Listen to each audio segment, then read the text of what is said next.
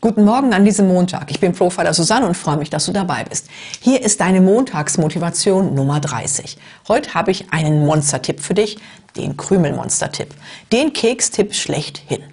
Doch diese Kekse gehen nicht auf die Hüfte, sondern in dein Herz. Wann immer deine Seele Zuwendung braucht, bekommt sie keinen Zucker, sondern ein Können erinnert. Das ist der Seelenkeks.